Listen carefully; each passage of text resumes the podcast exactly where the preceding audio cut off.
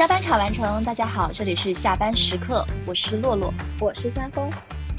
我觉得运动最大的好处是解决你的情绪问题。第一次进去感觉挺不知所措的，就是有一群男士扑面而来的荷尔蒙，大家不仅在晚上卷我，在中午也在卷我。与其羡慕，不如成为。呃，保持自己好的身材以及好的精神面貌，呃，对自己的身材有关注有管理，这个肯定是一件你人生中非常成功的一件事情。大家好，欢迎来到本期播客节目。如今我们生活的节奏越来越快，随着亚运来临，大家对运动健身的关注也越来越高。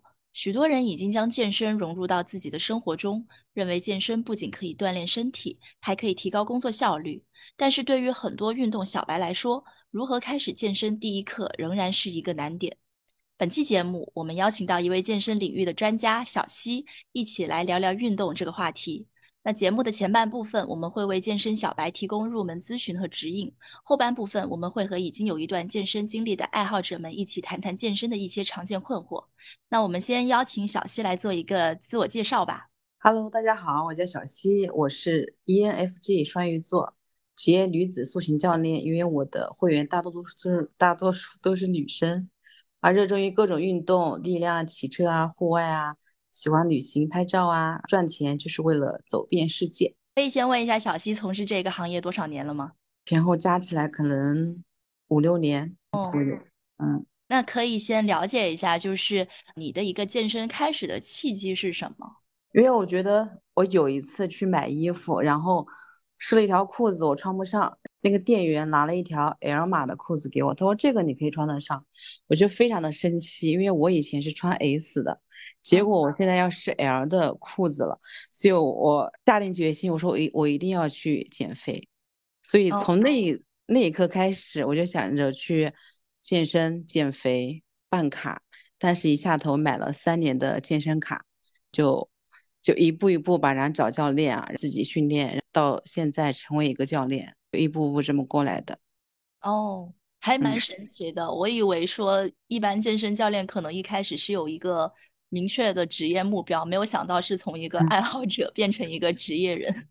对对对，因为从年轻时候就开始注重自己的身材嘛，因为可能比如工作生活的原因，你突然身材会变形走样，那就会非常接受不了自己。因为现在女生对对自己的要求也很高。我觉得不仅自己可以运动，也可以带动身边的人一起去运动，这也是一个非常好的事情。那可以从一个教练的角度来谈一谈，为什么我们现代的人哦都需要去进行运动这一件事情吗？我觉得运动最大的好处是解决你的情绪问题，因为现在人的运，现在人的工作压力特别大，比如说从早上九点钟上到晚上九点十点的都有。那第一体态也有不好的。或者说体重也有增加的，我觉得最后会汇成一种情绪负面的一个积压。当你到健身房来以后，你就会感觉出了汗啊，动一动，筋骨筋骨松一松，拉一拉，会感觉整个人很轻松啊，很愉悦啊。那我有很多会员也是，比如说抑郁症啊、焦虑症啊，过来找我健身的。那你可能进行一个坚持个半年、一年的，他这所有的。情绪得到了解决，那最终好处是什么？那就是收获一个好身材嘛。但是在这个过程当中，他的情绪得到了很大的一个改善，我觉得这一点非常的迷人。哦，这个角度还蛮特别的。我以为大家可能都会觉得它是对身体本身的一个代谢有帮助。对这个代谢，什么肌肉量肌肉量提高，你的体态一个变化，这是必然的一个结果。除非你找的教练是一个非常不专业的一个教练。那他可能带给你是一个花了钱又办不到事情的这么一个过程。那我觉得我经历过这么多会员，我平台上课快三千，那我觉得其实我看到了事情的本质。我觉得能给人去做一件事情，让人的心情很愉快，我觉得这个事情就很有意义了。这个事情可能也是现在蛮多职场人，就是没有开始运动的职场人是不会考虑到的。大家可能觉得有情绪问题，那就可能去找心理医生。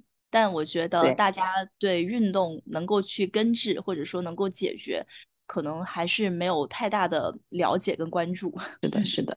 好，那我们刚好也邀请到三丰啊，三丰应该也是小溪的一位学员。那想问一问你，作为一位健身的爱好者，你对于呃健身房的一个初始的印象是怎么样的？我现在在健身的这家健身房其实是一个连锁的健身房。我第一次看到它的时候，其实我当时还不在南京，我在杭州。当时这个健身房的 marketing 的的策略是。呃，他会把那个跑步机用一面巨大的那个落地镜子，然后就放在那个非常主干道的路上，有很多人在里面健身，让你从旁边走过去就会看到他们在跑步机上挥汗如雨。其实我当时第一次看到这个时候，我还蛮尴尬的，我就想说，如果是我在那里做这个事情的话，我应该没有办法吧，就没有办法自如的在那个跑步机上跑步。这是我对这个健身房第一印象。后面我换了工作，到了南京之后嘛。就有一次是因为我工作了可能六个月吧，然后当时那个尾椎骨疼，我就想说，那能不能健身房稍微看一下，可不可以通过运动来做一些调整，就进去了。第一次进去感觉挺不知所措的，就是有一群男士扑面而来的荷尔蒙在那 健身举铁，当时就很不知所措。然后还有就是对器械区特别特别特别的好奇，因为那些东西都是我。之前没有见过、没有使用过的，这个就是我对健身房的初印象。OK，那回到刚刚就是小溪说过的，他觉得现代人其实运动能够解决很多的情绪问题。你觉得这一点上，在你身上有没有一个很好的印证？以及你有没有什么想要补充的？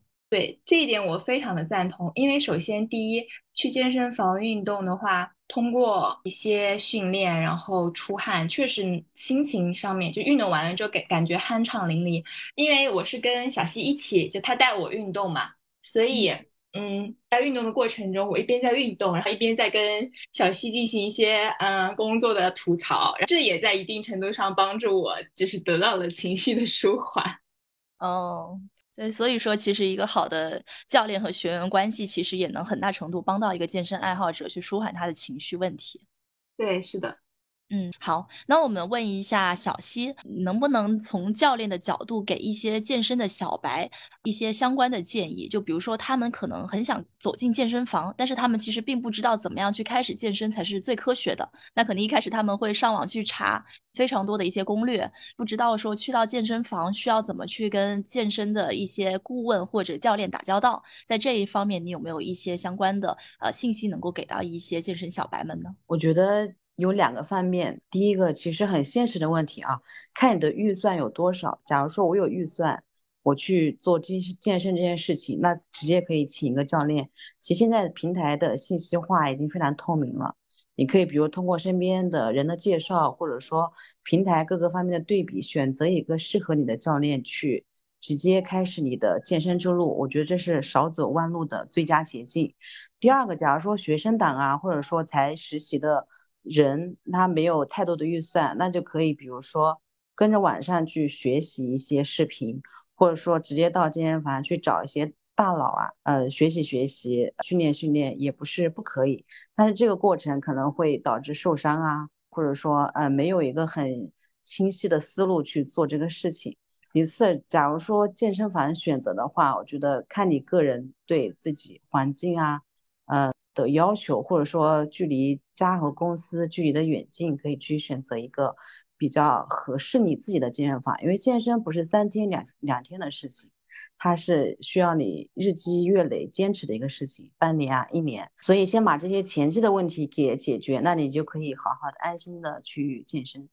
你刚刚说到，就是说，可能对于一些预算够的健身小白，他们想进健身房找一位教练。你也提到说，找一位适合自己的教练。其实我想追问一下，呃，怎么样的教练属于适合自己的教练呢？在这里面有没有一些维度能够给到听众朋友一些参考？首先，这个教练符合你的审美，这个点我不知道大家能不能 get，能不能 get 到？嗯，呃，所谓我经常跟会员说，有眼缘投缘，那可能你看我。很顺眼，我看你也很顺眼，是彼此相互选择的一个过程。假如说这个这个教练的身材你不喜欢，你怎么跟他练？怎么跟他坚持？呃，第二个，比如说这个教练自己都胖的跟什么似的，他还要带你去减脂，那你会相信吗？你根本不会相信。第三个，教练的理念和你的理念一定要达成一致，并不是说我所有的要求强加于你的身上就是对的，那你肯定会产生抵触心理，这个也不是 OK 的，也不是说适合你的一个教练。所以呢，其实大家去多试试试课啊，体验课现在很多啊，大家可以去试一试，看一看平台的对比，还有会员的一个评价，大家都可以去看一下，看看教练实际的身材，他的审美，呃，他的理念是否跟你是一致的。而且我比如说我给会员做短期的计划的时候，他只是来花十二节课的钱来学习，和他长期跟我练一百节课的训练计划是不一样的。所以尽量我站在我的角度会去给会员他最想要的东西，因为我觉得他花钱了，那我觉得就想给他最想要的东西。我其实我本身个人的风格没有商业健身房的那种风气在身上，就可能托你跟我练个。三年五年，让你买个五百六百节课，我觉得是没有必要的。其实有的会员很聪明，你你可能教他个三个月，他自己就会了。会了以后，那你可以完全自己的可以自主自主健身。啊，有的人可能就是我就是想让教练去带我，呃，有人陪我说说话啊，一起训练啊，这也可以。因为呃这方面关乎我刚刚说了一个情绪价值问题，啊，这是第二方面。其他的方面，我觉得说的总结到底还是你对自己的一个规划，还有一个预算，我觉得这两个是比较重要的。因为每个人需求不一样，你来找我的人可能很胖，或者说短期结婚的，或者说暑假暑假学生来练一练的，很多很多人，其实要抓准对方的需求去给他做计划就可以了，就好像医生去给病人开方子一样。找到他的痛点，找到他的症状，就开一些药，直接就完事儿了。其实很简单。站在我角度是这样子的，站在呃会员的角度，其实是希望大家有一双慧眼，去找一个自己有眼缘的、专业的、负责的教练，去陪伴着自己，去踏上这一条陌生而又充满希望的道路吧。是还是需要走进健身房，多去试课，多去了解，才能找到真正适合自己的教练，而不是说只是在网上可能看看一些呃怎么说攻略之类的。这个是的，是的，是的，因为很多小红书，我会员说小红书怎么样？我说小红书的人均一拉一百了，这怎么能相信呢？小红书人家只是想给你看到你想看到的东西，那图片可以 P 图嘛？现在视频都可以 P 图了。我觉得更多的是贩卖一些焦虑。所以我主打的是不要焦虑，每个人都有自己的特色和优点，按照自己的本身的一个身体情况啊、目标啊来制定计划就好了。嗯，OK，那问一下三丰，就是从一开始健身，你踏入健身房。的那段时间有没有遇到过一些走过一些弯路，或者说遇到一些障碍？然后，呃，对，成为小区学员之后，啊，正式走上这一条充满希望的道路，你能不能够啊，分享一下你自己的一些过往的情况？可以啊，其实我刚开始去健身房的时候，我没有请私教。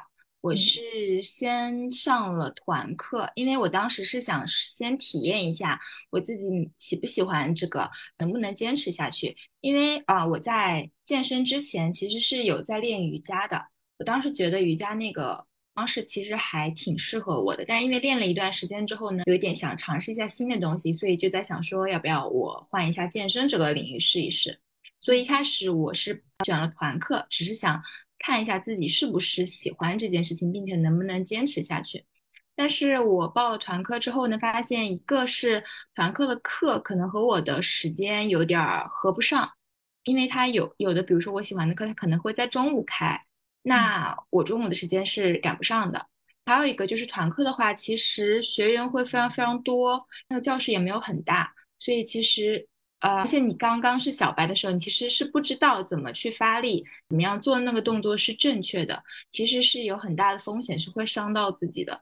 所以我在学了几节团课之后，因为有一个私教的体验，所以我就去找了一家店，然后就正好遇到了小西，然后体验了那个私教课。那完体验私教课完了之后，就感觉其实是跟团课非常不一样的，而且私教能针对我个人的需求给我定制一些课程嘛。所以后面就是转向私教了。所以你上的那些团课也是像撸铁之类的，而不是说跳操的那种，是吗？它会有有氧的跳操，然后也会有撸铁，但是因为你是一个小白，你只是感觉你自己的动作是正确的，但其实不一定你的动作是正确的。哦，因为我记得我当时练了团课之后，我我会感觉我好像腰疼或怎么样，就是因为可能用的力不对。明白。好的，想问一下小西这边，你觉得现在的一些打工人，如果说他们其实在预算足够的情况下，你觉得什么样的运动方式会更加的适合学员呢？是比如说像刚刚三丰说到的瑜伽团课，还是说其实根本就不需要去健身房？这能不能给出一些教练方面的一个见解？好的，其实说到这的话，可能跟我们的性格 E 人还是 I 人有关系。那可能有的 E 人无所谓啊，我就感觉哎人多我越自信。他有的可能是 I 人，他就社恐，就见不得那么多人。那可能有的人会选择在家健身，在家健身的话也不是说不可以，也有成功的案例嘛。因为我们之前疫情的时候，你看大家在家全民健身也很开心，出出汗，有的人也真的是瘦了，这也没有问题。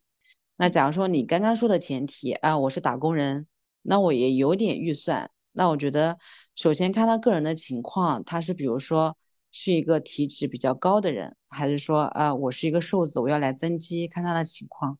比如说像像像我这个三分，他的情况呢，他本身身材已经挺好的了，只是他对自己要求比较高，他选择来健身房。要改善他的痛点，或者说他的体态啊、腿型一个调整，那我觉得这个涉及到专业知识的领域的话，我觉得他选择私教是完全正确的一个行为。嗯，那如果说有的人是来减脂的啊，减脂我我不吃，我饿着自己，我饿个一个月，我肯定瘦，对你肯定是会瘦的，这个是必然。但是你瘦了以后，可能你代谢会变低。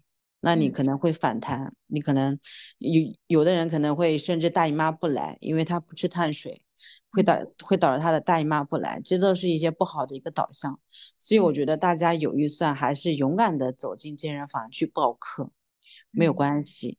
有的其实啊，我们看健身房照片一贴贴十个教练照片啊，每个拍的都好美好帅，看照片没有用啊，其实跟网恋是一样的，大家还是。得看看本人啊，去聊一聊，多去试试课，选择一下好的教练，然后再去，也不用报个五十节、一百节。其实像我们健身房的模式，八节、十节都可以买。先买一个便宜呃少一点的课程，去试一下课啊，适不适合自己，我能不能坚持？如果能坚持的话，那你又对这个教练足够的信任，那可以后面继续去选择去报课啊。我觉得自己坚持个半年、一年就可以出师了。我觉得差不多是这个样子的。那刚好也问一下三丰，就你请了在健身房请了私教的这一段时间，你觉得请私教是不是一定是必要的呢？我觉得对我来说非常必要，因为因为我这个人首先就呃很容易懒惰，但是我其实是挺想把健身这件事情坚持下去的，所以我请了教练，一定程度上 push 我坚持这件事情。第二个的，我确实因为我想要塑形以及增肌嘛。我本身如果是自己练，首先我不太专业，第二就是我本身比较瘦，我可能比较难去增肌和塑形，但是我找教练之后，这会一定程度上加速得到我想要的这个结果。好，那我们回到小溪的一个 问题，因为刚刚听到小溪有提到一个体脂这个概念啊，我觉得对于不少的健身新人来说，他们其实更多关注的是体重。就比如说我可能去健身房，我就是要瘦，我就是要体重要掉。那我想问一下，就是从健身领域来看，能能不能对体脂和体重这两个概念，他们之于健康的一个不同点，给听众朋友做一个科普呢？体脂是包含了我们体内的什么脂肪的这些重量，体重的话可能就是单纯的你上称以后的这个重量。那如果说体脂的话，像比如说一个瘦子，他体脂可能女生来说啊，她十三十五已经很低了，正常女生的话可能二十五以下就已经挺瘦的了。那她可能十三十二，她是个瘦子，但是你看她往那一站，她的体态，比如说含胸驼背的。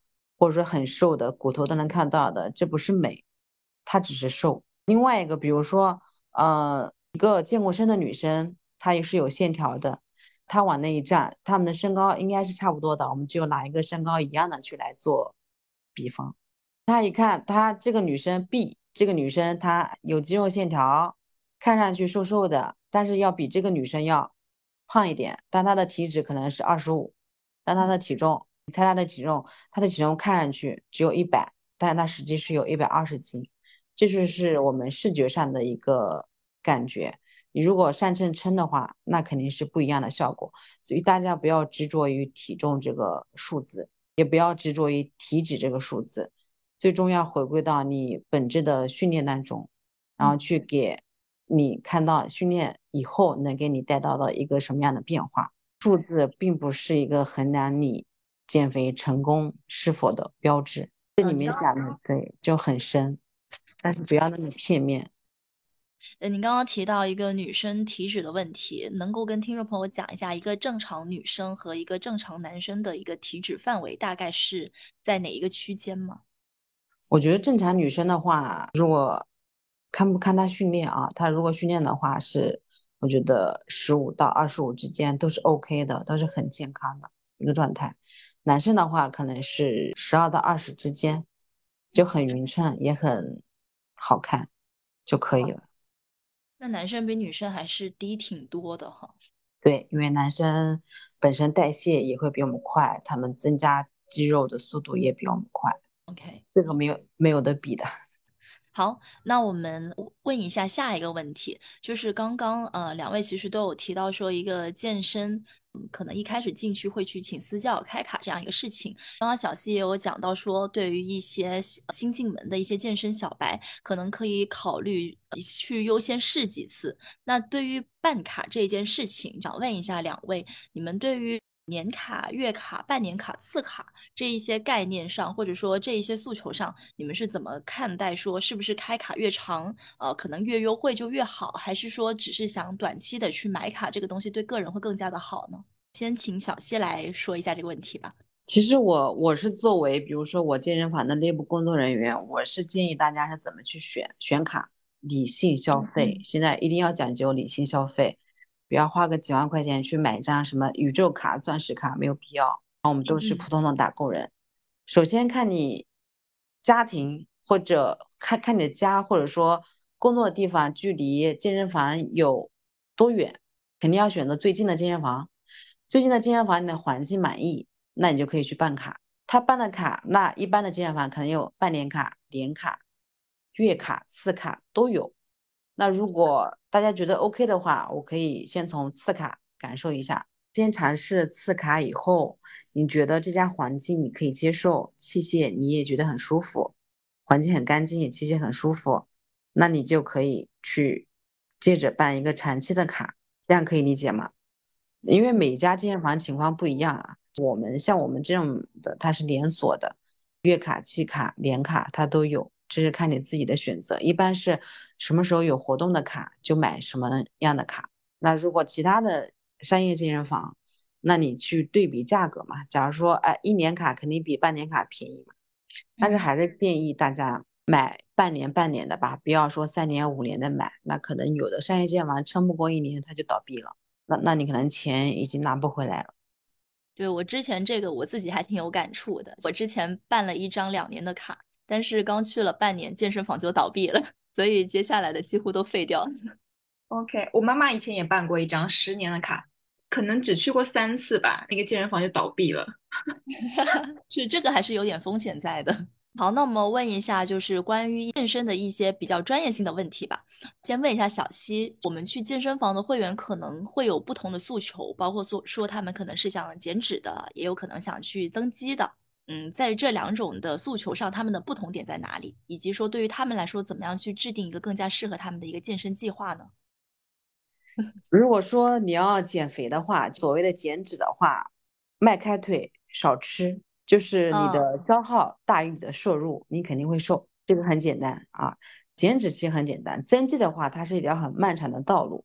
你不仅要增加它的容量，第二个还得去呃增加调整你的饮食结构计划。它是很慢的一条路，但是你只要持之以恒的坚持，还有还有一个正确、安全的、合理的训练计划，你就可以达到你想要的目标。其实我现在的体态，我每个人都说啊，你你身材好好，身材好好，屁股很翘，腰很细。那我可能三年五年前我也不是这个样子，我我还是屁股扁扁的，我我我我也驼背，我肚子也突突的。其实就是健身，我就意想不到的，你慢慢练着练着练着，就成为大家口中羡慕的那个人。其实我个性签名就是，与其羡慕，不如成为。这是我告诉所有会员的一句话。只要坚持，就可以拿到你的结果。健身真的是一件很无脑的事情，就你坚持去做就好了，不用想太多啊。哦，那可以问一下，呃，因为会听到有人说，比如说下班的时候，尤其是现在九九六的一些打工人，他们可能只有下班的时间是有时间去健身房的，也包括说可能起个大早去，这种也有。在一个健身行业来说，这里面存不存在一个运动的最佳时间这个概念呢？其实运动最佳的时间是早晨的十点、十一点。那想问，有几个人可以做到呢？没有，对不对？其实你只要动起来就好了，没有在乎早晨或者夜里面你都不可以运动，这也没有这个说法。但有的跟我会员跟我反馈，比如说运动完他很兴奋睡不着，那可能他不太适合晚间的运动这个时间。其实每个人体质是不一样的，这个也没有说很好的一个建议，就看他主要看他自己的时间。一般九九六的人，他肯定周末可以挤出时间来。另外一个中午午休的时间也可以挤出来，另外一个下班，那有人可能大产的一二四加班，那三五他不加班，他也可以来运动啊。只要你想的话，时间是海绵里面的水，你挤挤还是会有的。每天给自己一个小时的时间，去提高提高自己的身体的素质。我觉得这也是一件呃百利而无害的一件事情嘛。嗯，哎，可以了解一下，就是像现在的健身房，呃，有没有一个比如说人流的规律？因为我之前去的健身房存在一个很奇怪的现象，就是我们以为周末可能大家有时间了会去健身房来说，周末人反倒是少的。有没有这样一个规律，能够给一些人去错峰运动呢？其实你错峰运动不太可能，因为大家的上班时间、下班时间都差不多。你可能健身房七点到八点或者八八点半，这个就是黄金时间段，你错不了啊，只能说有跟大家交换器械呀，或者说等一下跑步机啊，这没有办法避免的。那如果说你财务自由了，那没关系嘛，那你可以选择早晨十一点钟之前去，下午一点钟以后去健身房都可以的，这都是很好的一个时间。嗯，然后想问一下，就是在饮食上，因为我们说健身其实跟饮食是分不开的，除了要练，可能也要管住嘴。对于一些增肌和减脂的人，他们在饮食搭配上会不会有一些区别呀？本体来说的话，其实你吃个家常菜是没有问题的。那你假如说我中午不好好吃饭，我把所有的希望寄托在晚上这一顿是错的。嗯，正常来说，比如说减脂的人，他可能要控制他的碳水的摄入。多吃点蛋白质啊，维生素 C 啊，膳食纤维啊这些东西，就是你一天的总量是在是在那边的，就相当于一个一个就是一堆食物，这是你一天要吃的，你不能多吃，多吃了你可能今天消耗不掉你就胖了。对于减脂人来说是要控制的，那对于说增肌的人来说，他可能要多吃一点碳水，所以他们两个的公式是不一样的。但是大家还是建议大家多吃点。蛋白质啊，鸡鸭鱼肉、牛肉啊，鸡蛋啊，蔬菜啊，水果尽量去吃一些不要太甜的水果，水果也不要放在晚上去吃，可以放在早晨啊、中午啊。黄瓜呀、小西红柿啊、苹果啊、树莓都是一些蓝莓，都是一些很好的水果啊。所以说，其实如果说在健身房请私教的话，教练也会在饮食上给到会员一些建议跟帮助，是吗？那肯定的呀，这是肯定的，这是毋庸置疑的。假如说这个教教练他不给你这些指导，那你可以选择换教练。嗯，那刚好也问一下三丰啊，因为我印象中你的身材确实是挺不错的。你去健身房的一个诉求是为了增肌，还是是是什么一个方向呢？我一开始去的最主要的原因是因为我做久了工伤，然后我那个尾椎骨那边疼，我想通过运动来缓解一下。第二个就是因为就我想调整一下我的体态，因为我有点驼背，我的腿型也不是很好看，所以我的诉求主要是这两点。同时我也想锻炼一下我上肢的力量，让我稍微有一点点线条。OK，那想问一下，你在健身的这个过程中，你是怎么样去跟小溪一起去制定属于你自己的一个健身计划，以及对于你自己是不是有一个比较好的一个运动时间？就是一开始我去了之后，找了小溪之后，我们就说了一下我的诉求大概是什么。小西就给我制定了，我当时是应该是大概买了十二节课，所以当时应该是制定了一个两个月的计划。当时就是每一周去上课会有那个课表，课表上会写就今天要练上肢或者下肢，练的大概是哪个部位，然后得到的效果是什么，大概是这样子。但是当时因为我是增肌，所以其实我那个非常之缓慢。当时练完两个月之后是，嗯，怎么说，肉眼看上去是没有什么特别明显的变化，但是确实那个一开始那个诉求，我尾椎骨疼的那个是没有了，就是消失了。那还挺有效的哈。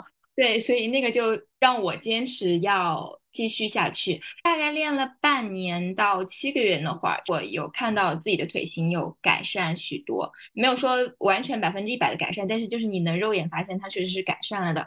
一直到现在，我是应该是练了差不多一年。我最近一张照片就是练那个上肢的时候，我有明显发现，就是我后背和那个。胳膊这边有一些肌肉的线条是能看到了，当时还发给我朋友看，我朋友说：“哇，姐妹可以。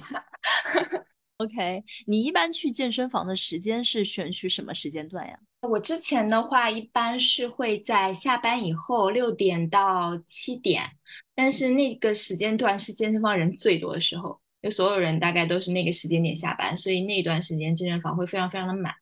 所以后面我又调整了一下，就想说中午应该人会少一点吧。中午的话，就是大概率就大概百分之八十的时间会稍微比平时六到七点这一段时间段的人少一点。但如果天气非常好的话，其实中午也会有非常多的人去健身。就大家不仅在晚上卷我，在中午也在卷我。不过我刚刚很羡慕你说你六点到七点就可以下班去健身了，因为我是。下班悍匪，我必须每天 准时下班，挺好的。好，那问一下刚刚说到的一个饮食的问题，你自己在饮食上会刻意的去注意吗？因为我觉得你需要改善的东西并不是很很大，在这种情况下会有去注意饮食搭配吗？其实我运动是为了更好的吃，因为其实我是需要增肌，其实是需要补充太多很多蛋白质的，这方面其实我做的不是很够。但是在吃这个方面，比如说碳水什么的。我可能一周会有一到两次会去，就比较放开的吃。OK，那感觉还是一个比较轻松的一个过程。我还比较佛系，其实佛系的情况下都能看到效果，就已经很不错了。小西带的好。OK。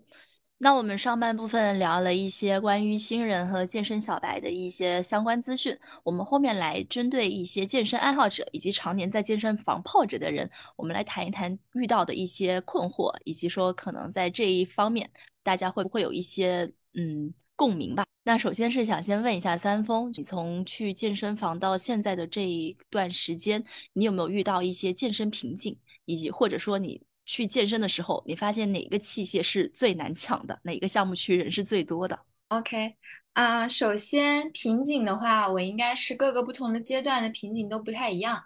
嗯，一开始的话，其实就是发力的位置不对，比如说我硬拉和深蹲老是找不到正确的发力的位置，就会搞错、搞混。然后后面就是稍微上一点重量之后呢，因为核心可能不太稳，所以我刚上重量的时候会有点腰疼。但是现在已经完全适应加重这件事情了，然后也不会出现这个情况。就是呃，因为你加重之后，你要把那个铁把它从地上拿起来的时候，其实你不能用腰的力量去把它拿起来，你其实应该是通过你屁股发力把它拿起来。我一开始就是因为那个没有做对，所以我加重量之后就腰疼，我一度对这个有一点点抵触。现在的瓶颈的话，应该是我可能上肢还稍微弱一点。就是我臀推现在已经可以一百了，但是我上肢的话的力量还不是特别够，特别是胸的力量，因为胸可能女生练的也会少一点，所以胸的力量和上肢的力量会稍微弱一点点。嗯，关于健身房哪个项目器材人比较多，我练哪个项目 哪个项目人就多。我一般带着他抢抢器械，最难抢的应该就是那个史密斯，史密斯也挺难抢的。哦，对，史密斯没有高位下拉那个练的多，然后高位下拉就是每一次在那里都要等别人说我们能不能一起 换着做，不能用一些自由器械去做辅助吗？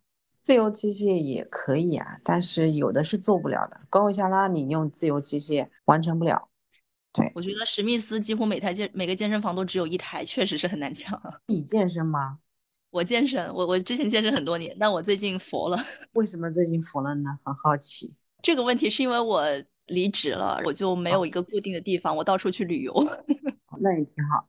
没对，但是恢复工作之后，我是会重新回健身房的。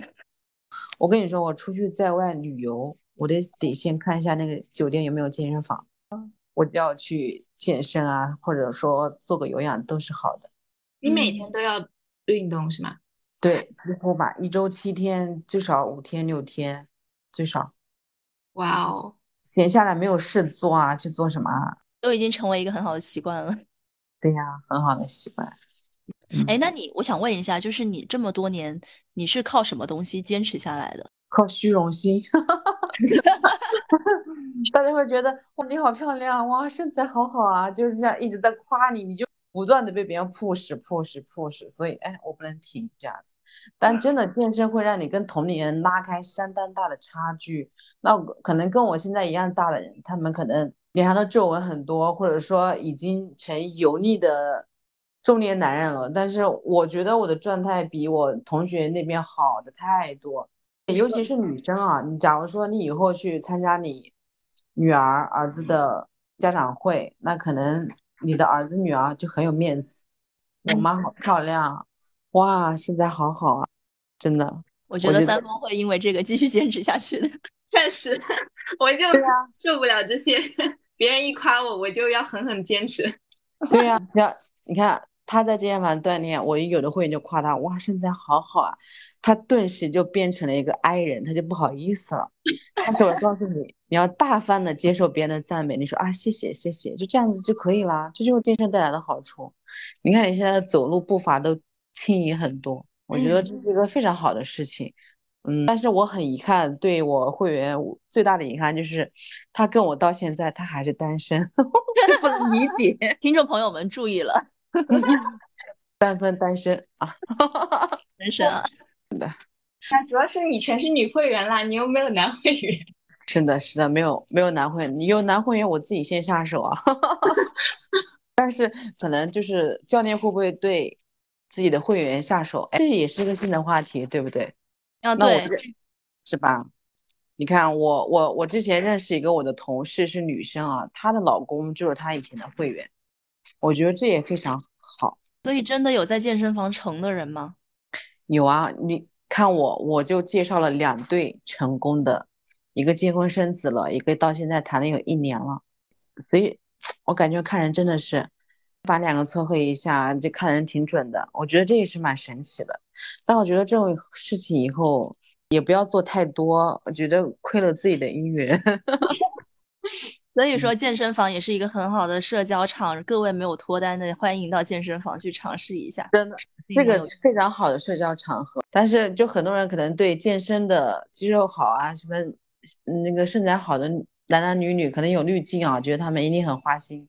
或者很多人追，但是这也标签而已。你最终还是要得跟这个人相处。嗯，其实我觉得在健身房还有两个好处，一个就是大家其实都有同样的爱好，都是有健身爱好者。第二个就是去健身的人如果能坚持下来，其实他们起码会有自律这一个优点，这个都是很好的。是的。然后想就问一下三丰，你从健身这一段时间，你觉得你从心态上，刚刚身材上你说了有一些变化，你觉得你从心态上或者一些其他的方面有没有一些跟运动之前不一样的改变呢？我觉得一个是可能自信方面提高了，因为你体态改善了，然后现在其实会。尝试一些不同风格的运动 look。我之前刚去健身房的时候，我我小新应该有印象吧？就是我刚开始去健身房的时候，我穿的都非常的保守，裹得非常的严实。最近的话，其实我就会尝试。当然了，小西也有一直鼓励我，就是说你都身材那么好了，你为什么不尝试一下不同运动风格的衣服？所以其实我现在会在健身房穿一些我平时不会穿的那些呃 top tops，就是上面。会把就是上肢露出来，然后还会尝试一些短的呃骑行裤之类的，这些都是我以前不会尝试的。啊，这是一个。然后还有一个的话，就是我觉得我的情绪确实得到了缓解，因为它有了出口。运动让我可以缓解压力，可能在办公室的那些不开心的东西，运动完了之后都能得到很好的缓解。嗯。然后还有的话，其实也是社交圈吧，社交圈变变大了，变广了。可能健身房也是我的另一个社交圈。然后还有就是因为你运动了嘛，其实你的社交话题就多运动这一项。就比如说你遇到一些呃不认识的陌生人，他们也在运动健身的话，其实你们一起聊这个话题，可以很快的帮助你们嗯熟熟悉起来。其实我觉得你刚刚说到的第一点，我特别的有共鸣。我在健身的前两年，其实我穿的都是非常非常保守的，就能穿一个 legging，外面还有一个小短裤那种。随着健身越往后期走，好像身上的布料就越来越少。是的，对，就是 legging 我敢大胆的穿出来了，然后或者说像一些运动的 bra 也敢直接的穿出来了，这是在前期做不到的一些事情。是的，就你不太对自己更自信了，然后也不太在意别人怎么去看你。是。是完全在一个熟悉的环境里面了。嗯，想问一下，就小西从一个教练的角度看到这么多的学员，你觉得他们有没有哪一些改变是让你印象特别深刻的？我来想一下，就是我之前有一个会员，他是重度抑郁和焦虑的。那他整个人的，我给他拍对比照的时候，第一张对比照，他的眼神是暗淡无光的，他的嘴角是往下往下坠的那种。但是他跟了我大概大半年以后。他整个人就是也不用吃药了，他之前是需要吃药的，药也有激素嘛。他可能夜里面，比如三四点钟才睡觉，那运动以后他就可以哎很早的睡觉，而且整个人的性格也发生了一个很大的一个改变。那可能从那那种感觉很沼泽里面走出来了。我觉得这个改变是让我替他很开心的一个事情。那结果最开心的事情是什么事情？就是找到了一个。比自己小七八岁的弟弟谈恋爱，然 后我觉得这个很开心吧？我的天啊，开心吧？而且那个弟弟肌肉非常的大，你你想想他以前那种状态，那肯定找不到。但他本身是个美女啊，她只是发胖了。那健身以后，哇，整个的形体非常好看，那个大长腿，我觉得其实无形之中啊，给你收获了很多你意想不到的东西。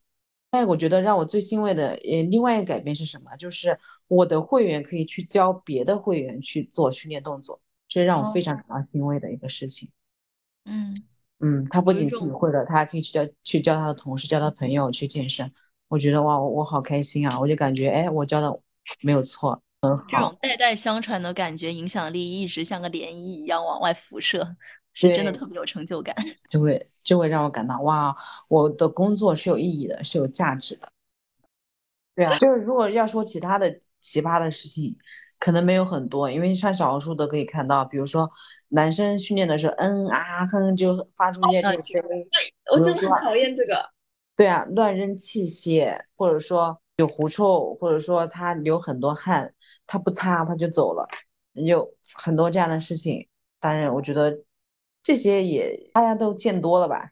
我记得我之前去做那个练臀中臀的那个地方，一个固定器械做那个髋外展的那个器械。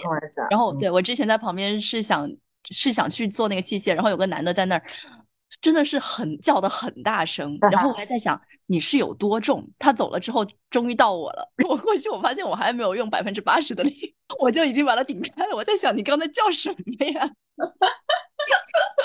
但我真的很讨厌那些男生在那发出那种声音，然后有的时候还会突然那个器械哐的一下砸在地上，对对对，会吓到吓到别人，真的。不过我能理解，有一些可能真的是需要靠吼出来才行，但是问题就是有一些真的重量很轻，你就不要鬼叫了。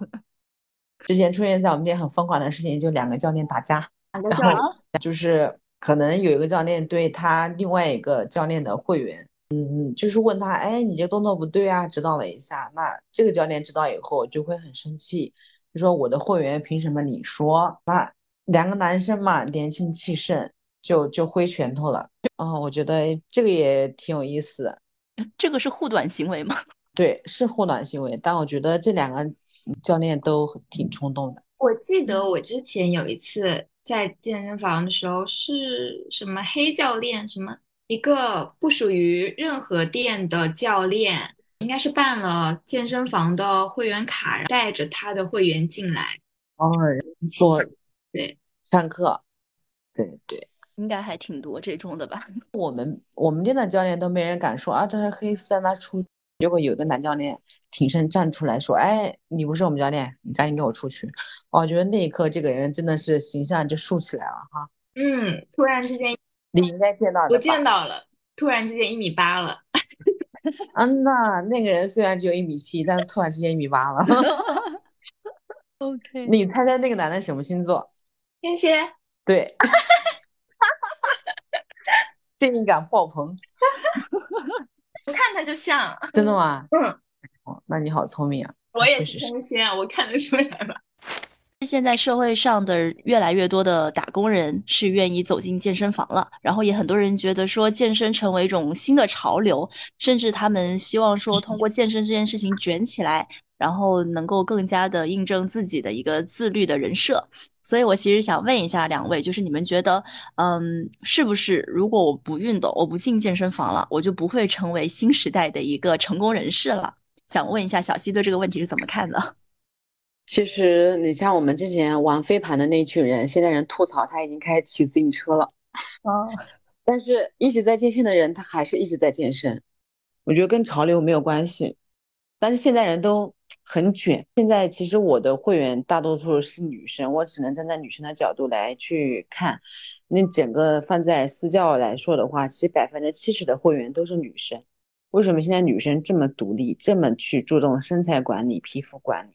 可能就是这个，嗯，我们自我意识的一个觉醒吧，嗯，就觉得我自己够优秀了，那我遇到的人，那可能会更优秀。但是你要需要什么样的加持？可能是需要漂漂亮的脸蛋，很好的身材，或者说你一番一份非常好的工作，我觉得这都是可以让你欣欣向上的一些事情啊。你可能比如说你去读书，你读不了清华。但是你健身，你可以收获一个好身材。对，其实我觉得健身和运动是唯一能够通过努力实现最终目标的一件事情吧。就如果说我努力读书，我真的不一定能上清华，但是如果我努力的去减肥，我是能够做到的。对，是的，潮流这件事情，其实每一个时代都有自己的潮流。你看嘛，比如秋天了，大家都去露营，我也要去露营；大家去健身，我也要去健身，这好事啊。干嘛非要说他赶潮流呢？并不是这样子啊，我觉得让你自己心情愉快的、让你自己开心的事情都叫好事。嗯，我是这样想的。首先，嗯，不运动肯定是不能代表说我不是一个新时代的女性，或者我不是一个成功的人士的。但是运动，呃，保持自己好的身材以及好的精神面貌，呃，对自己的身材有有关注、有管理，这个肯定是一件你人生中非常成功的一件事情。但是可能呃，定义成功并不是说我去健身房，我去运动这一件事情可以定义的。嗯，如果说你有其他的呃爱好，或者是其他的感兴趣的东西，你也可以在那一些方面去呃投入一些时间，然后呃做出一些成绩。我觉得这个也是定义你成功的另一个维度。对，好。嗯，那然后最后想问一个问题啊，也是针对女性群体的一个问题，因为我记得你刚刚说到你之前是从练瑜伽开始接触的健身，然后我想问一下，就作为一个呃健身爱好者，你认为女性更适合练瑜伽，不要练得太大只，这个观点是正确的吗？或者你怎么看待它呢？我觉得这个观点，首先我是不认可的，但是也看大家对自己的一个期许是什么样子，比如说有些女性。她觉得自己的美，我要匀称啊，要稍微有一点力量。那我去保持一个好的身材，去练下瑜伽，或者就是比较轻量级的运动，或者是我去健身房稍微举一举铁，但是我不上重量，能就是这这样子的话，可以达到她想要一个匀称的身材的这个审美的话，我觉得是 OK 的。但是也有一些女生，她可能她追求的是力量型的美，她也希望自己的肌肉大块，或者是她。他想要练臀，他的腿会变粗，嗯，明确自己到底想要的是什么吧。你想说的应该是说，看他个人的需求。如果他自己本身只是想匀称，并且他也不希望自己可能因为撸铁而腿粗，那选择瑜伽是更适合他的。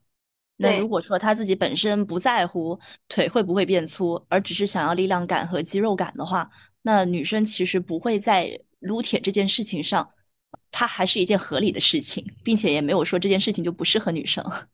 对，其实女生如果想要追求力量，它也是一种另一种美吧。我觉得现在时时代已经进展到这里了，就不应该对美有太多的呃固定的限制的思维吧。而且我觉得女生也不是说只有匀称才是美，她有力量也是一种美，她追求力量的一直的突破自我也是一种美。那再换一个角度来说，难道男生所有的男生不肌肉大块就不是一个健康优秀的男士嘛？也不是这样讲，对吧？其实我觉得这个点我挺让我想到一个问题，就其实去年我想去练拳击的，但是我说我想去练拳击这件事情，我身边的男性朋友是觉得很奇怪，会觉得说女生要去练拳击，那不是很大的肌肉，并且感觉很暴力。但我其实觉得练拳击这件事情是能够，一个是让人发泄，第二个就是真的能在上面找到力量感，它并不是一个专属于男性的运动。是，我觉得我们就是还是要用。女本位的思维去健身，或者是追求自己想要的东西吧，就还是不要被现在男权社会的审美就是影响到自己自己想追求的东西。那小溪对于这个观点是怎么看？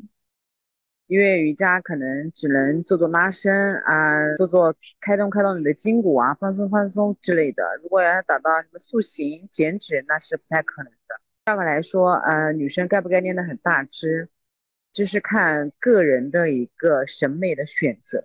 所以我就说，从个人的审美出发很重要。看我现在可能健身五六年了，那我肯定选择大呀，越大越好啊，对不对？那可能作为小白来说，大不大对于他不是问题，因为他根本没有大达到那个阶段，大不大不是他考虑的问题。所以每个阶段有每个阶段的需求。健身、瑜伽、呃，骑车、拳击，刚刚你说的拳击都是很好的，我觉得这是整整个一个大的很好的环境，大家只要愿意动起来，我觉得都是一个很好的事情。嗯，好，那非常感谢今天小溪能够做客我们的直播间，我们本期节目就到这里啦。呃，感谢各位听众陪伴我们到最后。在这个全民健身的时代，希望本期节目能够带给各位健身小白或者健身爱好者一些资讯。如果大家接下来有感兴趣的话题，或者是对我们的节目有任何建议，也欢迎在评论区留言，我们会仔细查看每一条留言。我们下期再见，拜拜，拜拜。